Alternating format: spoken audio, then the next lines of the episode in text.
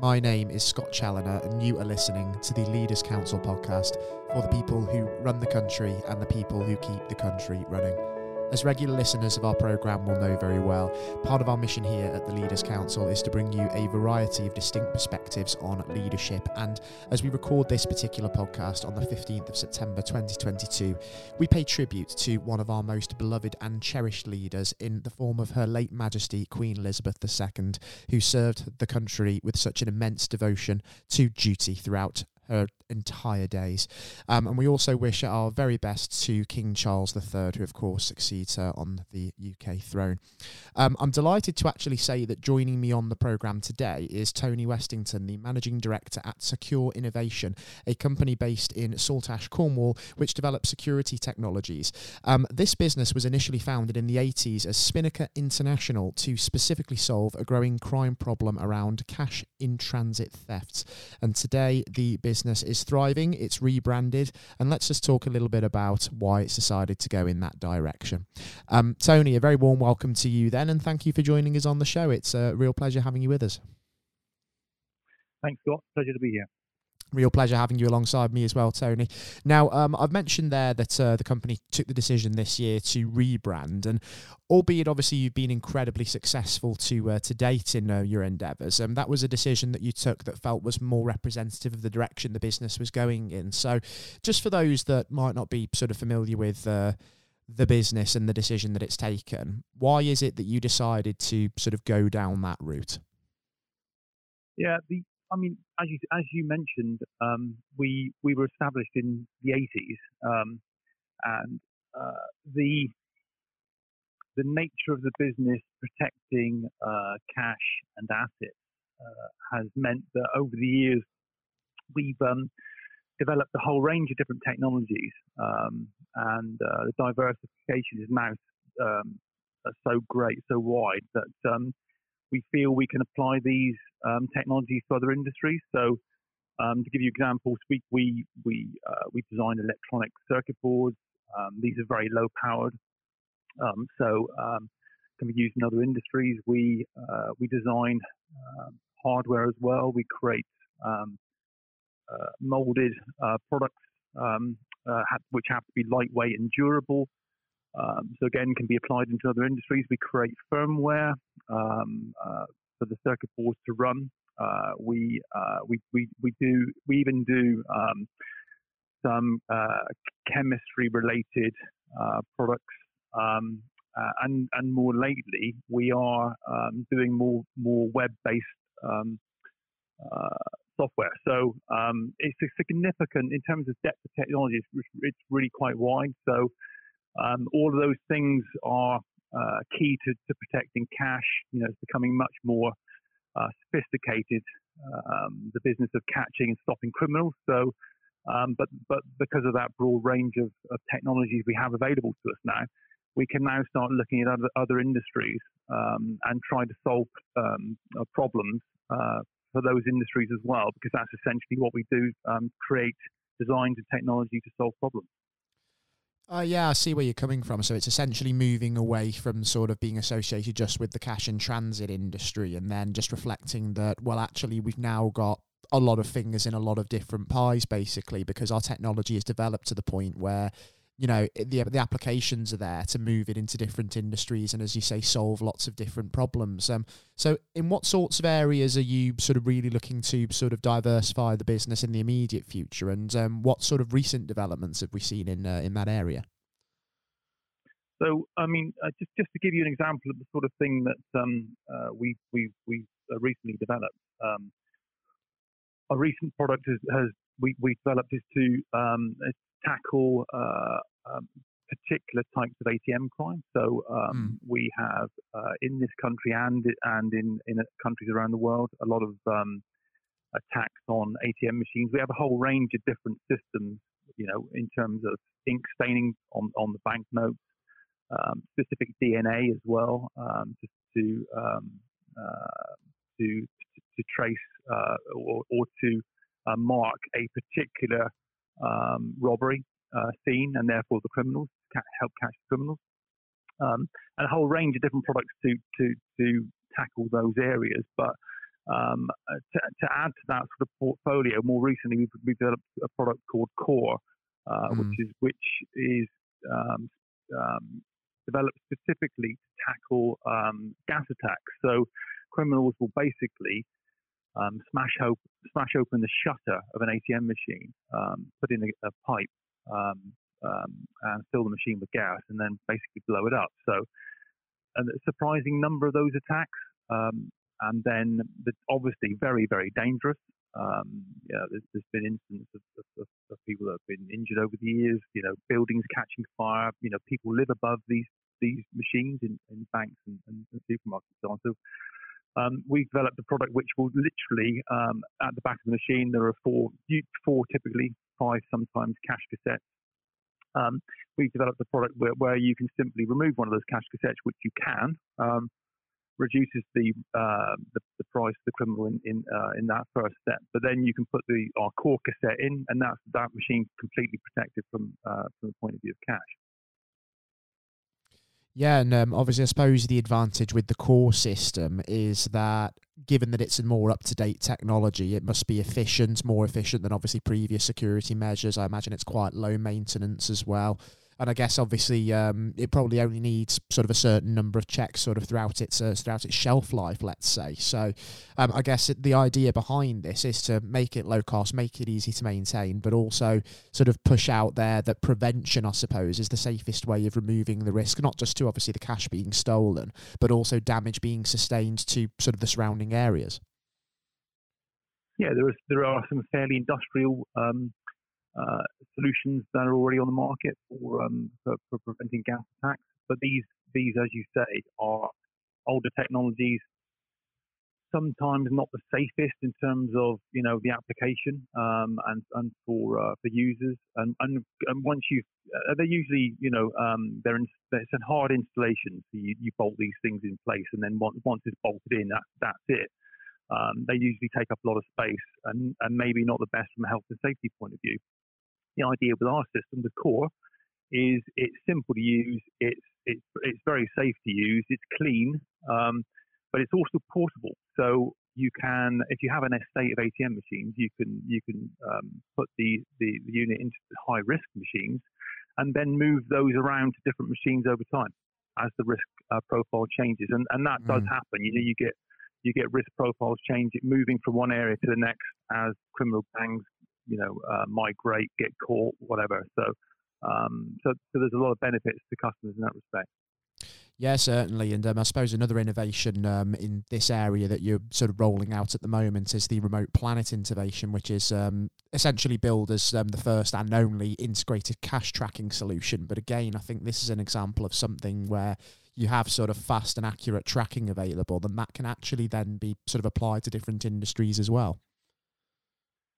Yeah, it's um, we've been in we've been in the tracking sort of uh, arena for quite a long time because um, obviously we produce products which protect cash across the pavement. Um, you get you get those those cash products those stolen, um, and um, and you need to track them. You need to know where they are. You you want to um, you want to find those uh, that cash, uh, mm. and you want to find the criminal um, and lock them up. That's that's the intention. So um, but it's um, it's very much in over the years we've been using very much off the shelf products from other uh, suppliers.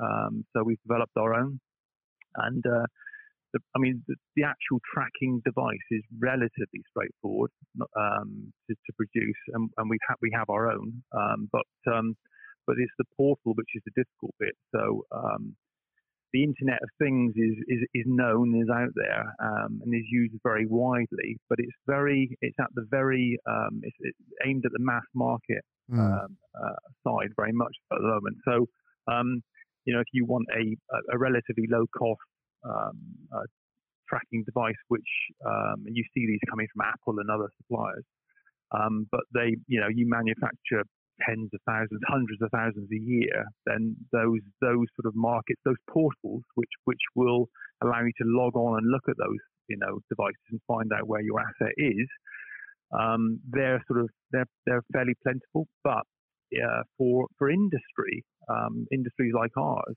um, to have a, a more bespoke device which has to have inputs and outputs which link to specific sensors, um, that's much more complicated. And once you start talking about that, um, that complication, and once you start talking about perhaps not tens and tens of thousands, but a few thousand here and there, it becomes much more difficult to find a supplier.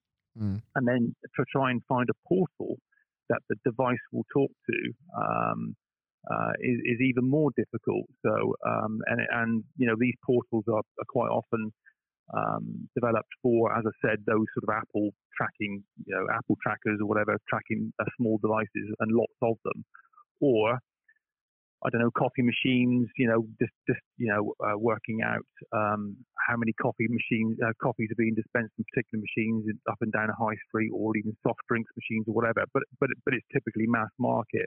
Um, what we're now doing um, is um, is developing our own portal uh, uh so that we can we can actually um, uh, modify it ourselves specifically for our industry um, as our ind- as our core market, uh, cash in transit, uh, uh um, um, ATMs and so on, as that evolves, and it is evolving, it's going through an evolution at the moment, mm. um, we can modify that product specifically to uh, follow that market and give that market what it needs, um, mm.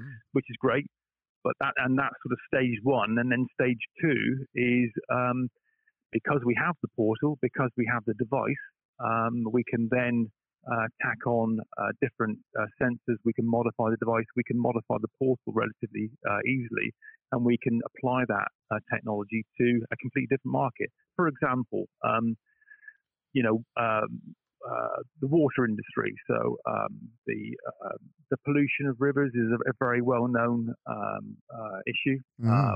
and needs a lot more work. It's really in its infancy. I think you know there's only probably one river in the UK which has a blue badge for swimming, I think. Um, so um, it's a real problem that needs tackling. You see it on the news quite regularly. So um, uh, the idea is you can modify that portal. Our, our, we can apply that portal that we've developed to uh, to that industry. We can modify our uh, asset.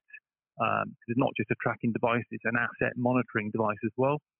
Uh, we can we can modify that and apply it to that uh, uh, industry so that theoretically you can have sort of smart river. You can have a river which is has uh, sensors located at periodically all the way through uh, its length, and then you can have those sensors talking directly to the portal, um, and you can see a, a pollution event uh, live and deal with it.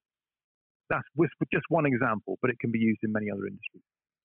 Yeah, certainly seems the case, and um, I understand that you have had some backing from the uh, the European Space Agency in terms of some of its applications elsewhere as well. So seems to be exciting times for this particular type of technology. Yeah, it's um the I'm get, getting the European Space Agency backing is not straightforward, as you can probably imagine. So um, to have their backing, their support, and some financial support is absolutely fantastic.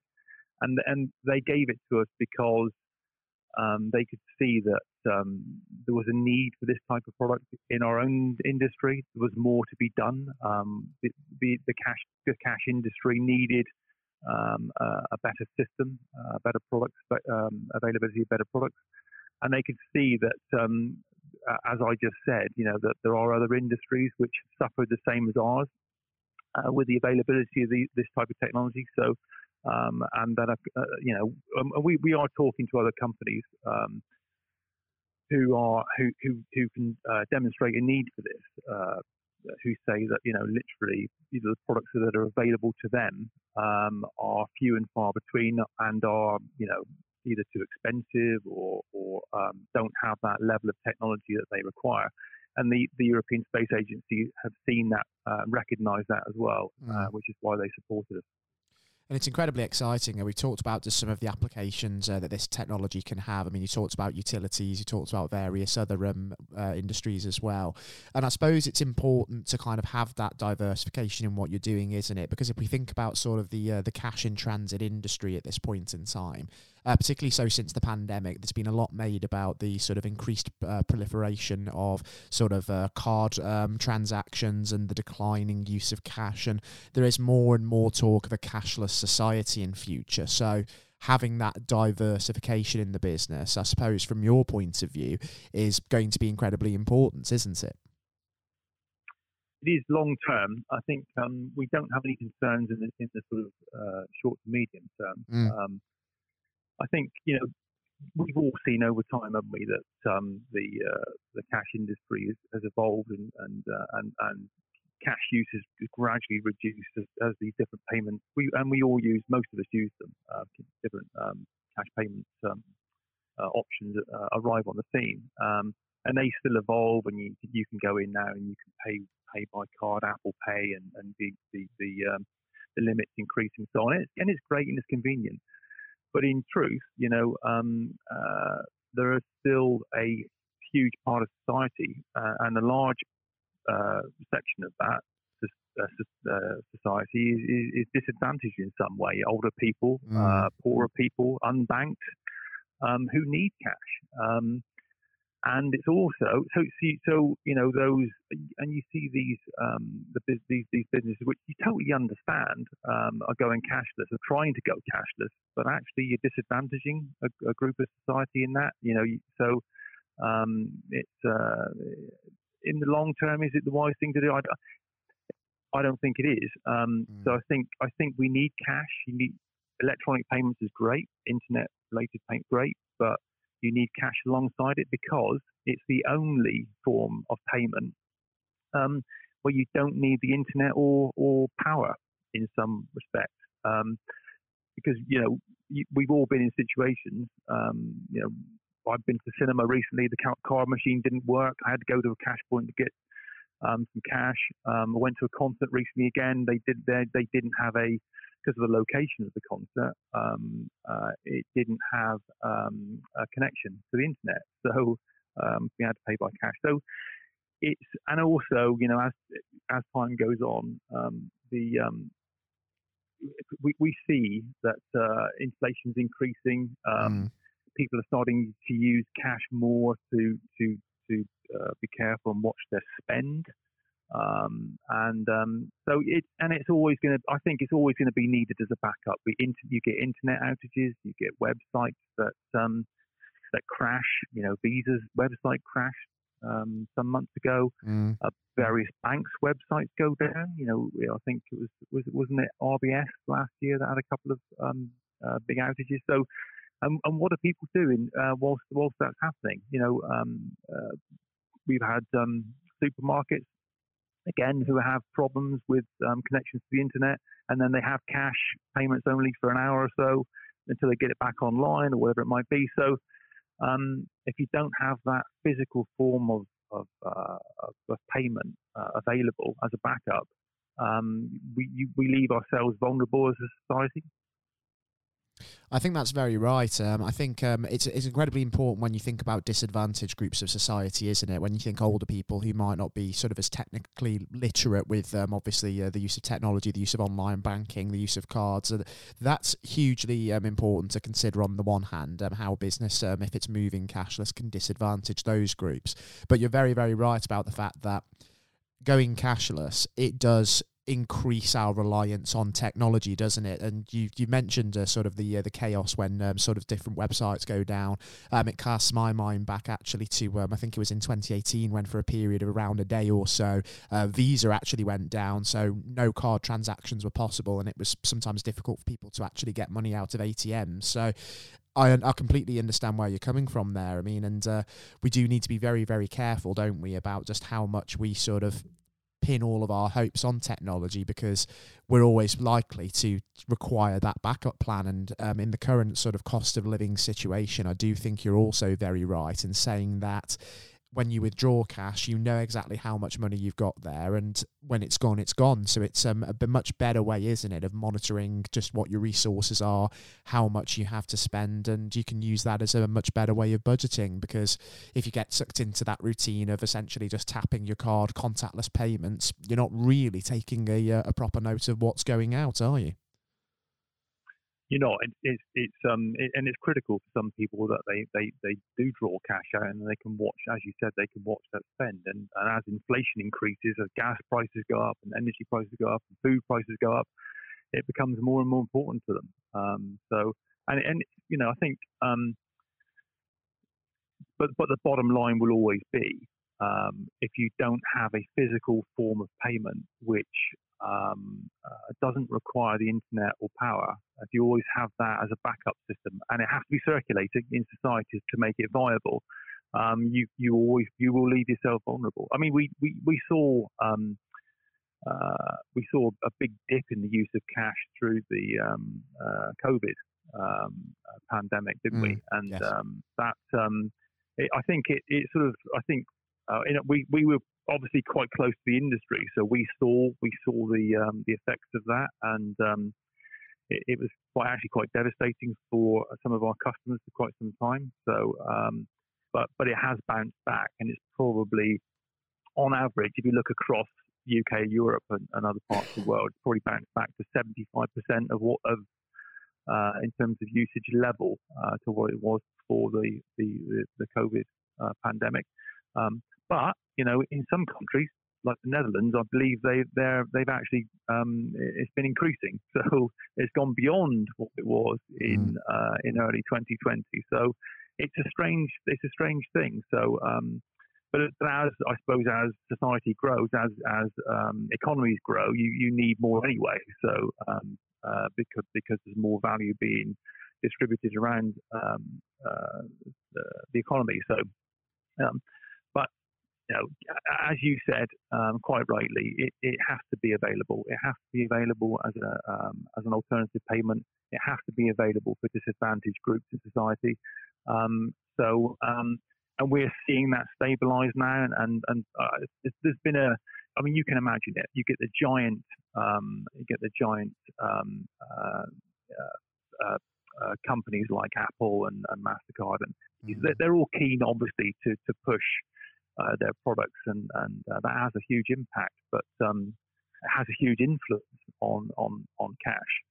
But but but common sense comes back and says actually yes, you know all of the all you know those sort of players provide a good product and service, but you can't rely on it 100%.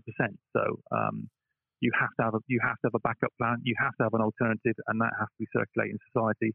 And there is nothing else but cash um, which can do that.